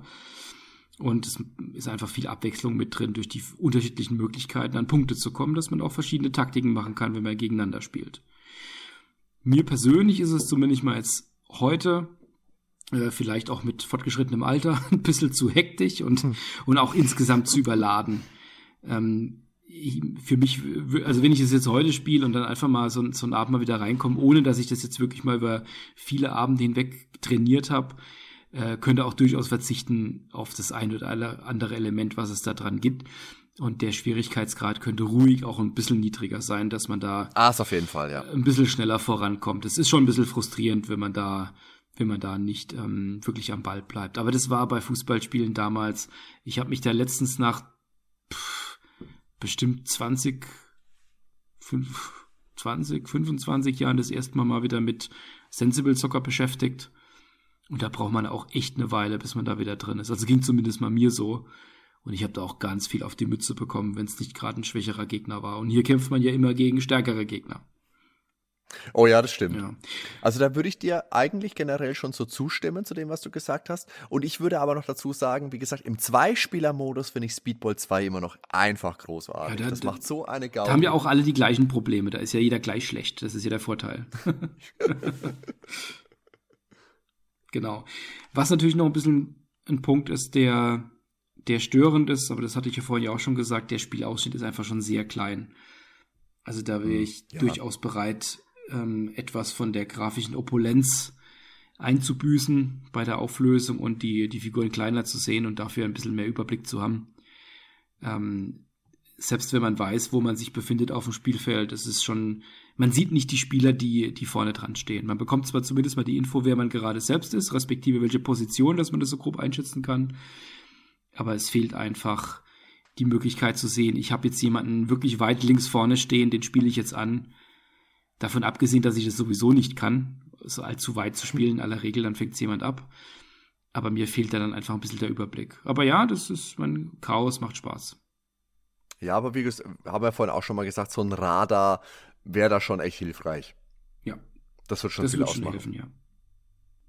Übrigens gibt's ja seit um die Jahrtausendwende eine reale Sportart namens Speedball, vielleicht gebräuchlicher auch als Bouncerball bekannt. Ähm, seit zweitausendelf gibt's da auch eine deutsche Bouncerball-Liga und das Spiel ist dem Hockey nicht unähnlich, wird allerdings mit weicheren Schlägern gespielt, sogenannten Ballbouncern, die über einen Styroporkopf verfügen. Das Spielfeld ist ungefähr Handball groß, wird über Banden gespielt für mehr Bounce, ihr versteht schon. Und der Ball hat einen Durchmesser von circa sechzehn Zentimeter, ist mit Luft gefüllt, wiegt an die achtzig Gramm, also leider keine aufgeladene Stahlkugel. Und oh, ob ein Eisverkäufer rumläuft, ist mir jetzt auch nicht bekannt, aber ich fand es eine witzige Info, einfach mal sagen zu können, dass es diesen Sport auch tatsächlich, oder einen Sport, der den gleichen Namen trägt, auch wenn, wie gesagt, Speedball wohl der Begriff ist, der nicht so häufig verwendet wird dafür, dass es sowas gibt. Was es nicht alles gibt. Es gibt, es gibt alles. alles. Ja. Aber Hadi, bei vielen möchte man es gar nicht wissen. Die Frage ist jetzt, wir haben es ja eigentlich schon ein bisschen gespoilert, welches ist das bessere Spiel? Speedball eins oder Speedball zwei? Wie ist denn generell deine Meinung? Kann man den ersten Teil heute noch spielen? Können tut man. Ob man sollte, ist vielleicht die andere Frage. Also ähm, allein um sich anzuschauen, wo kommt's her, ähm, ist es bestimmt mal interessant, wenn man jetzt natürlich auf den Flohmarkt geht und sieht, hier Speedball eins kostet dreißig Euro. Nee, dann nee, machst du nicht, dann nimmst du dir Speedball zwei. Das ist einfach die Evolution, das ist das bessere Spiel, das ist das spaßigere Spiel. Wobei Speedball eins halt, also es ist nicht schlecht, aber es leidet einfach darunter, dass der Nachfolger so eklatant besser ist. Der erste Teil hat einfach ein bisschen, finde ich, diesen einen Vorteil, dass wenn man einfach mal nur, ohne dass man es vorher gespielt hat, mal so zu zweit kurz eine Runde spielt, ähm, man hat natürlich schon ein bisschen mehr Übersichtlichkeit. Ähm, aber, aber ja, es ist natürlich um einiges, um einiges simpler gestaltet und auch ähm, rein von der Optik merkt man auch, dass da geht man dann halt schon die achtziger zurück und das, das macht nochmal viel einfach aus. Da wurde, da war der Amiga ja. noch nicht wirklich ausgereizt. Ich denke aber auch, bevor du jetzt Speedball eins spielst, da hast du wahrscheinlich mit einem Sensible Soccer doch mehr Spaß, könnte ich mir jetzt vorstellen. Das ist das natürlich ein bisschen anderes Spiel natürlich, das ist nicht Future Sports äh, Brutalität, sondern mehr klassisches Fußball, aber da kannst du auch jemanden umholzen. Die Sensible Soccer Weltmeisterschaften sind, ich glaube im Juli, waren die jetzt schon? In Fulda. In Fulda? Das ist ja gar nicht mal so weit von ja. mir. Ich hatte überlegt, ob ich hingehe, aber... Aber als äh, Spieler oder nee, als, als zu- tatsächlicher als, Teilnehmer nee, oder als Gruppi? Als, als Zuschauer. Genau. Also was, was, was ich noch sagen kann, wer ein bisschen mehr darüber lesen möchte zu dem Spiel und viele Hintergründe jetzt auch aus ähm, von, von den Machern noch hören will, dem sei wärmstens das Bitmap Brothers Universe Buch ans Herz gelegt. Das ist mittlerweile in zweiter Auflage vor, vorbestellbar. Ich glaube, ist noch nicht draußen, aber müsste bald wieder kommen. Das ist ein, äh, ein, ein richtig dicker Wälzer, der die komplette Geschichte von dem, der Bitmap Brothers beschreibt, mit schönen, ganzseitigen Pixelbildern, vielen Interviews, und da ist ähm, Speedball zwei nimmt da auch einen ziemlich großen, großen äh, Anteil äh, des Buchs ein. Wer sich da etwas mehr noch informieren möchte, ob, ob das Buch was für ihn ist, kann da aber auch gern mal in der Return Nummer zweiunddreißig, die müsste auch noch nachbestellbar sein, äh, mein Review zu lesen. Das habe ich, glaube ich, über zwei Seiten oder so, das Buch mal so groß, groß, grob beschrieben. Zwei Seiten sind es, jawohl. Habe ich heute auch noch einmal gelesen. Ein lesenswerter Artikel. Ja. Ich hätte jetzt eigentlich, wenn du nicht gleich gesagt hättest, dass du das geschrieben hast, äh, noch erwähnt von einem sehr kompetenten Mann. Sag jetzt einfach so, sehr kompetent. Lest das, sehr toll. Danke, danke. Wie, wie, ähm, was kostet denn das Buch? Kann man das sagen? Viel, viel, okay, nee, gut. Nee, Moment, ich guck mal schnell. Eine Hypothek, zwei Hypotheken. Nee, nee, nee. Ich hatte es ich mir damals, glaube ich, schenken lassen. Das ist natürlich immer die beste Taktik. Ja. Aber da braucht man auch mal einen Sponsor zu. Oh, ich hab's mir schenken. dreißig Pfund kostet's. Okay. Hat dreihundertsechsundfünfzig Seiten, ist auch Hardcover eingebunden. Und mit vielen bunten Bildern. Also bunte Bilder gehen ja auch immer. Also ich finde ja diese, diese ganzen Retro-Bücher, die es jetzt so nach und nach immer mehr gibt, das ist schon eine tolle Sache. Also ob es jetzt reines Artwork ist, da gibt es ja für C vierundsechzig, Amiga, glaube ich, auch, oder die Nintendo-Konsolen, Atari, meine ich, gibt es sowas. Oder ob es Coversammlungen sind oder so Begleitbücher. Ganz, ganz tolle Sache. Macht Spaß, da drin zu blättern. Ja. Wollen wir denn abschließend noch sagen, was die Bitmap Brothers denn heute so treiben? Unbedingt. Also Eric Matthews ist nach ähm, Z, Steel Soldiers, in zweitausendeins, das war schon sehr spät, ausgestiegen bei den Bitmap Brothers und war dann Design Content Manager bei äh, Sony Computer Entertainment Europe, und da hat er an SingStar Sachen gearbeitet und so weiter, war dann Creative Director in London und wurde dann auch später Vice President, und das ist er heute noch immer. Mike Montgomery, der hat nach wie vor die Rechte über die ganzen Bitmap Brothers Themen, und der hat dann auch ähm, viele von den späteren Remakes und so weiter dann eben auch ähm, genehmigt, verwaltet und so weiter. Ähm, The Chaos Engine kam, kam ja auch nochmal was raus. Ähm, zweitausendvier hat er dann mit John Hare von äh, Sensible Software und John Phillips von Tower Studios dann ähm, Sensible Soccer und Canforder auf ähm, Mobile Phones und so weiter umgesetzt. Und ähm, mittlerweile ist Montgomery Consultant und äh, Freelancer ähm, im Softwarebereich und ist da nach wie vor freiberuflicher Programmierer sozusagen. Mhm. Genau. Ähm, Steve Kelly ist auch nach ähm, Z Steel Soldiers von den Bitmap Brothers ähm, ausgeschieden und hat auch anschließend an keinem weiteren Spiel mehr gearbeitet, zumindest mal weiß da keiner was von. Und man sagt, dass er aktuell eher in Web-Technologien unterwegs ist als Freiberufler.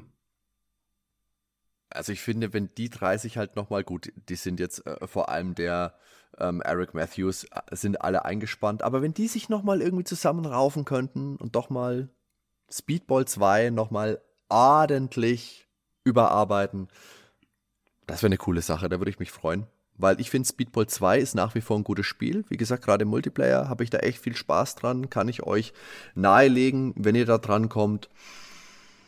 Ich kann jetzt keine Empfehlung für die ganzen Remakes zum zweiten Teil aussprechen, die da so rausgekommen sind, weil ich mich damit nicht beschäftigt habe, weil ich dem alten Original treu geblieben bin. Ja, geht mir genauso. Also das ist den zweiten Teil, den kann man problemlos auch heute noch spielen. Ist natürlich beinhart. Ja. Muss man sich reinfuchsen, Aber das ist ja bei vielen Spielen so aus der Zeit, gerade die, die arcadigen und die, die actiongeladenen Spiele. Da ging es noch eher ums Scheitern als ums Gewinnen. Ja, das stimmt. Und gerade wenn man wie die Bitmap Brothers ähm, Hintergründe auch in der Arcade hat mit äh, Xenon, das ja an der, an der Arcade angelehnt ist. Und wie gesagt, die Speedball-Spiele, die hätten auch gut in der Spielhalle funktioniert. Ohne Minus-Manager-Modus vielleicht. Ja. Okay, äh, hast du noch was? Nein, ich glaube, zu Speedball zwei ist jetzt das so ziemlich alles gesagt, zumindest mal was mir so einfällt. Okay, möchtest du gleich noch ein neues Thema hinterher machen? Das hat sich jetzt irgendwie so angehört, oder ist dann gut für heute? Nee, ich glaube, die nächsten Bitmap Brothers Spiele, die heben wir uns dann für einen anderen Podcast auf. Okay, alles klar, dann machen wir es so. Dann sage ich erstmal unseren Zuhörern vielen lieben Dank für eure Zeit, fürs Zuhören. Wir hoffen, ihr hattet so viel Spaß wie wir beim Besprechen. Ähm, denkt dran, dass ihr uns vielleicht auf Facebook mal besucht, ein Like da lasst, mal ein bisschen was kommentiert, auf YouTube, auf iTunes, auf Spotify geht's jetzt auch noch. Ähm, genau, da würden wir uns sehr drüber freuen. Ähm, Dan, bei dir natürlich auch vielen lieben Dank, mach's gut, bis zum nächsten Mal. Ich gehe mir jetzt ein Eis holen. Das ist eine super Idee. Dir auch einen schönen Abend noch. Danke, Hardy, für das Gespräch. Ciao zusammen.